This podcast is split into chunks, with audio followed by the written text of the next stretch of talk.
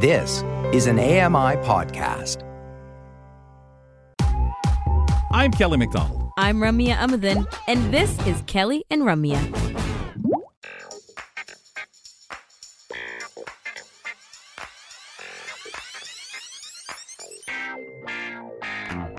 Rum is uh, at main campus in Toronto at the studio. I'm Kelly McDonald here at the studio in London, Ontario, at the home studio.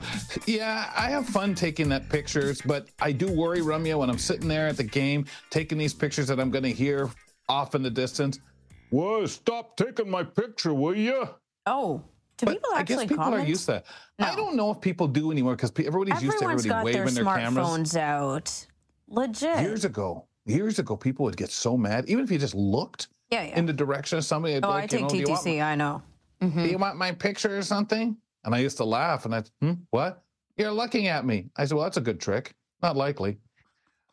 Folks, always have lots of good conversations on the program. We welcome in to uh, carry us through this next segment to talk headlines, Grant Hardy. Hey, I'm Grant Hardy, and welcome to the Headlines segment. I tackle everything from health and lifestyle to accessibility and tech. I have it all right here on Kelly and Ramya. You ever have that happen, Grant? Minding your own business, sitting there and somebody thinks you're staring at them or looking because they don't realize you're vision impaired? Well, yeah, I mean, funnily enough, uh, we there's a new app that's being tested in Canada that uh, allows your phone to use the camera to interpret uh, audible. Uh, sorry, not audible, non-audible signals. Oh. And I was sitting in an Uber, uh, and I was thinking, "Oh, I'm going to test this out." And then I was like, "Wait a minute, isn't my driver or someone else going to wonder why I'm sticking my camera Yeah. up towards the front?" I don't know. Uh, So did it work? well, Were there good Oh, You results? didn't do it. You didn't try it? Didn't Yeah, but you, didn't you do didn't it. do it in the Try Uber, with though, family right? members yeah. first. Yeah, yeah, exactly, And then exactly. Well, I guess that's one thing, but it's another thing to not even be who you really say you are at all. And that's what we're talking about today. First, we're talking about romance scammers, which is especially relevant as we approach Valentine's Day and the winter in general. People are very lonely. And uh, a, a uh, report from NerdWallet talks about how romance scammers prey on the lonely, people who obviously want new friends, new dates, love, and affection. And they're talking about some red flags and signs to spot romance scammers. One is relationships moving too quickly. So basically, people showering you with love and affection, and then somehow moving it to, over to the question of money, saying that they've had uh, some sort of an accident or injury or somebody is in crisis and convince people to send over money. Another sign of romance fraud uh, is uh, if the person asks you too soon to communicate off of a dating app and onto something like WhatsApp or email. They say they basically want a more personal environment to interact with you where there aren't any limitations imposed by the dating app. I actually have done this in the past for accessibility reasons. So that's definitely something to keep in mind. Maybe you shouldn't be doing that.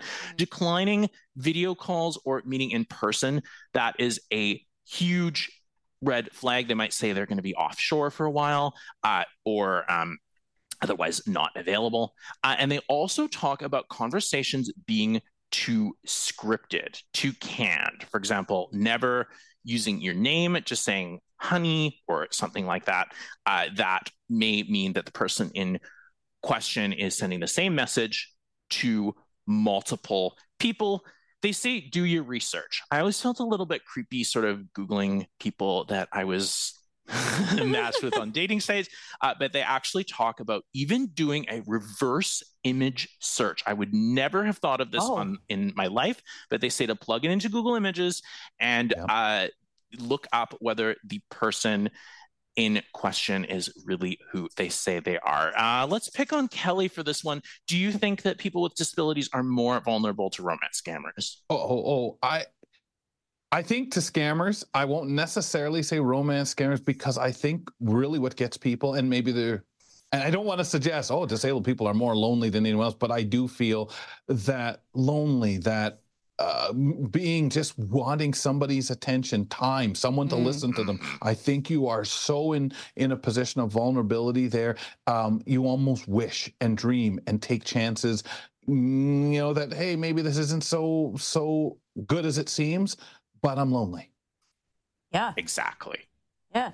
I mean, Absolutely. I think that like we don't often talk about how much of a risky business it is just to be online dating at all, right? Just to put yourself out there and communicate with people in this fashion and not have the constant, constant reminder that these are strangers, that you can't really trust anybody these days, and there are like a billion ways that people can scam you in any kind of um part of the process, right? Any stage of the process. Like maybe at the beginning, you know, you're very aware that you're talking to multiple people, that this could go somewhere or it doesn't have to. But then when you start kind of leaning into one or two people, like just narrowing it down and getting more uh, conscious of what kind of conversations you're having and the kind of connection you're building, it could be pretty sketch. And at that point, you got to really check a lot. I think. I think you Especially your check own anxiety. yourself a lot. Yes, yes, exactly, exactly. exactly. Yeah. Your anxiousness. Absolutely.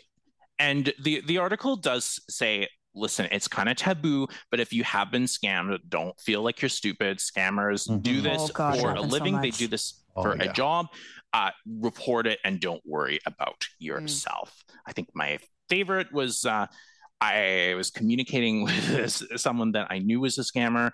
Um, it's kind of a long story, but my favorite my favorite animal was uh, at the time was the sloth. So I texted them saying like, "Oh, I'm actually not really human. I'm a sloth living in a sanctuary for sloths, but I just have the intelligence of a human." And the person texted me back with, "I am really looking forward to connecting more with you." Uh, which tells me that obviously they were just giving canned answers. Yeah, Good yeah. times, and that's good what I got once. I got once somebody posing All as the my nephew needing some assistance, and that was the same thing. So I asked stupid questions about the Oh, I family, and none of that came out. none of, none of that was love it. responded to. Entertaining anecdotes for later. definitely entertaining.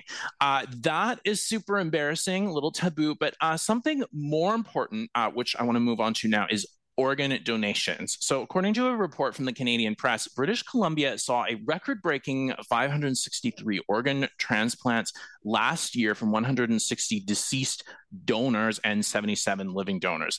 That sounds impressive until you hear the next stat, which is if I'm reading this correctly, we have 28.8 deceased donors per million population, which is the highest in the country. Uh, and um, they are working hard to ensure that people in intensive care units or people who need uh, sorry, are referred to uh, as potential organ, organ donators, as is mandated by provincial law. Uh, however, there are 512 people waiting for a transplant in BC right now. They're kind of just uh, touching the, the limits there. And so they're saying that it's really important to get young people, people in school, people uh, who are being educated right now to sign up as organ donors. I almost, when I was younger, thought that organ donation should be opt out instead of opt in. I know that would be a tough, tough one for a lot of people, though. Ramya, how do you think that we can get young people interested and sign up for donating donating their organs? I, I go with your plan. I mean, uh, you said when you were younger, but I kind of think the same way. If we're really, really talking more and more about this, and we know how desperate so many people are for organs and how like accessible this kind of thing can be. Like really like we've progressed to such a point where uh, you know the transport of organs and the understanding of the process has gotten so much more transparent in general and you know doable. Like why not? And a lot of it is just negligence. Like we don't understand how easy it is to sign up especially in ontario to be an organ donor. It's just a literal checkbox. But um so many of us don't even go there like we don't even have these conversations lots and lots of us way too many of us so i think a, kind of aggressive grant but i agree with you i feel like it should be an opt-out rather than an opt-in Yeah, 100%. I remember as a kid how frustrated I was. I was about 10 years old, and they would talk about how at that time you had to do a, a check or something like that with your driver's license. Yeah. And I was like, what? Hold on a sec. I'll never have one of those. How do I? And I think that for a lot of people, especially then and through, it was the, oh, how difficult is it to be one? Opt out is just the way to go. And, and, oh, you make such a good point about like where do we even sign up? Let's make that uh, option more accessible as well, right? Like, put it more in our face. Yeah, put it more in our face yeah. so that you go we for anything, have and they're like, "You want to be an organ donor?" Well, and, and folks, there's so much you can by being a donor. There's so much that you can help other people because of so many things that they can utilize your your donation. Now, I also understand, Grant, if they want younger people, and, and I don't mean to sound oh, I don't know how to word this exactly without sounding kind of gory or grim, but I mean, you don't want you want donators, but somebody has to be in the position to donate at, that you don't want them to be in.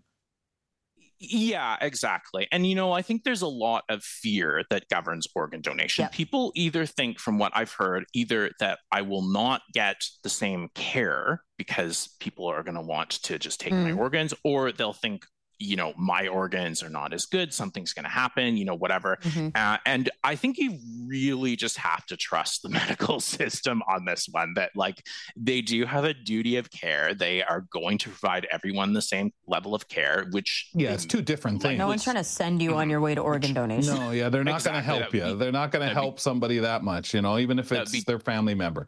That'd be totally totally unintuitive and not their job at all if they even know that you've signed up.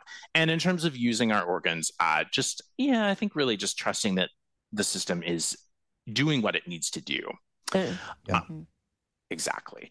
Uh, just to kind of squeeze this in here at the end, uh, another report from the Canadian Press talking about uh, the homeless population in Toronto, which I think is the same across the country, uh, has a higher rate of COVID and COVID reinfection. Not a surprise to me. I'm sure not no. for a lot of people. Uh, they are also likely to live uh, have underlying health conditions that make them more vulnerable to to uh, illness, researchers followed uh, 381 people who had previously been infected with COVID 19 for about a year. And the study uh, found that people who didn't have a house or were in very cramped quarters altogether had a significantly higher rate of reinfection. Found this really interesting too in the context of the downtown east side.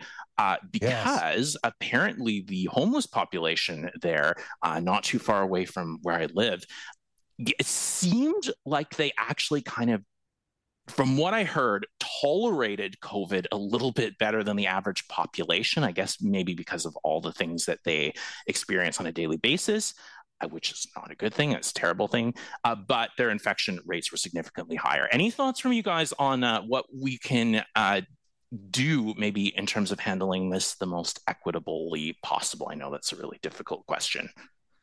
Mm. I'll, I'll jump in. I think I think really just having uh, having resources in the community, better shelters, uh, handing yes. out PPE equipment, uh, really like walking around trying to follow up with people, getting people into more permanent uh, placements as soon as possible, and just just making sure uh, to continue documenting this as they are in studies like this. Mm-hmm. Well, Understand and, and, the trickle and, down.